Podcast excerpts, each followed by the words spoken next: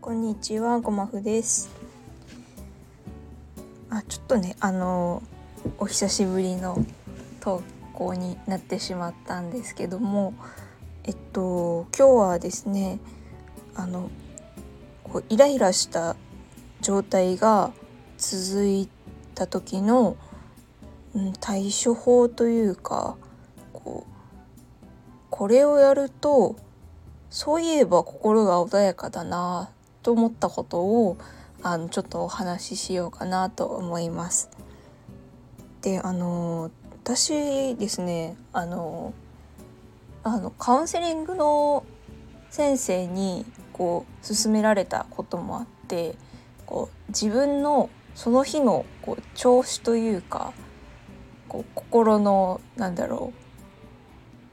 安定度みたいなのをあのカレンダーに記録してるんですよ。あの記録って言っても本当にあのなんだろう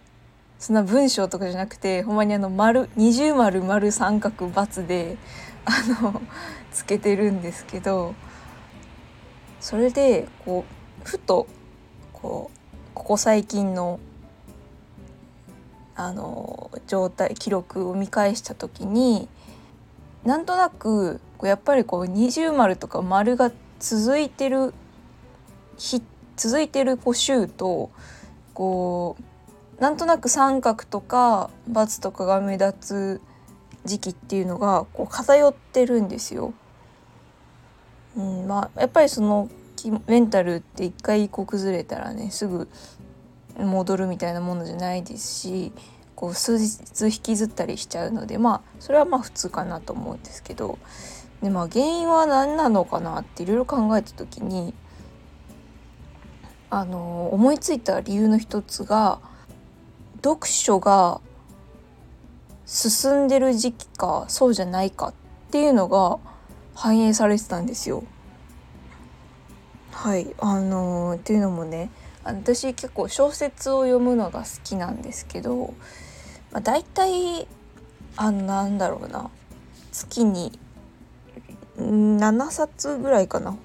まあ、10冊ぐらい読める時もあるんですけど、まあ、大体78冊。1ヶ月に読んでるんですけどあの読書がすごい進む時期となんか全然読む気分になれない時期がああるんですよ。なんかすごいムラがあって。全然今月3冊ぐらいしか読んでないなみたいな月も全然あるんですよね。で読んだ本も記録してて、はい、でそれでこう見返してた時になんとなくこうそのメンタルが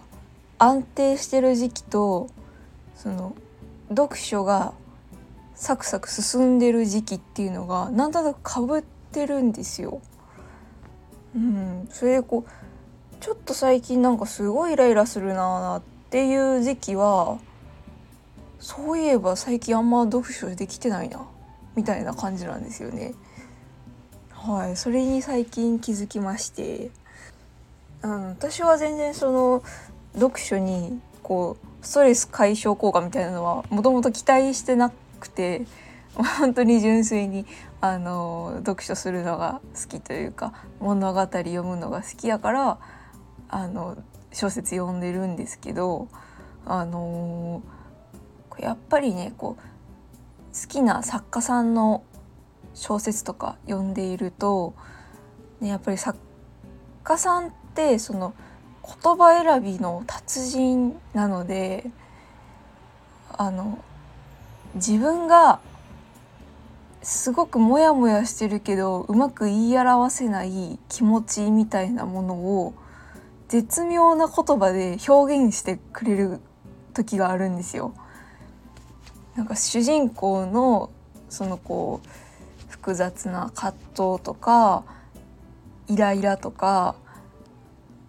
逆にこうすごく愛おしい気持ちとかそういうものをなんだろう自分じゃ絶対この言葉選びはできないなっていうこう加減絶妙な加減で私の言いたかったことはこれだ みたいな感じでこう表現してくださるんですよね。そういうこう表現に出会えることがたまにあって読書をしているとやっぱりそういう文章に触れているとこう自然となんだろう共感してもらえてる気分気持ちになるというかもちろん自分が一方的に文章を読んでいるだけなんですけどなんかこう人に話を聞いてもらったような気持ちになんとなくなれるんですよね。なんかそれがこうイライラを和らげてくれてるのかなってちょっと最近気づいてなんかより一層読書が好きになったなって思いましたね。はいやっぱりねそのこう私も読書を習慣づけるようになったのが本当に大学入ってうんどれぐらいかな本当にここ1年2年ぐらいの話なのであの全然中学校の時と高校の時とか全く本読んでなかったんですよ。その時の自分からしたらなんかこう絵もないただの文章を読み続けるなんてなんて苦行なんだと 思っていたしこうなんとなく読書する人って頭いいよなーみたいな。読書って難しそうだしやってる人賢いなーみたいなイメージを持ってたんですけど習慣づけると全然そんなことなくてこうむしろなんだろう自分の言葉の足りなさとか知識の浅さみたいなものを補ってくれるから読書が楽しいみたいなところがあるんじゃないかなって最近思ったんですよね。うんなんか本当に賢い人って読書をすると逆に苦しくなるんじゃないかなという 気もしていやなんかあでもこのこと言ったらなんかいろんな誤解を招く気がするからまあちょっとなかったことに するんですけどはい。もうこう物語をただ楽しんでるだけのつもりだったんですけど意外と読書ってなんかこう自分の心身の健康にもう役立ってくれるんやなっていうのを最近気づいたのでちょっとあのお話しさせてもらいました。はいちょっとねまたあのおすすめの作家さんとか好きな作家さんの話とかもいっぱいしたいなと思ってるのであのまた別の放送であのお話ししようかなと思います。あのもしねあのおすすめの作家さんとかおすすめの本とかあれば気軽にコメントとかレターとかいただけたらすごく嬉しいです。私はそうですねミステリーはちょっと苦手なんですけどなんだろうなこう日常ものとかうーんこうヒューマン的なこう物語とか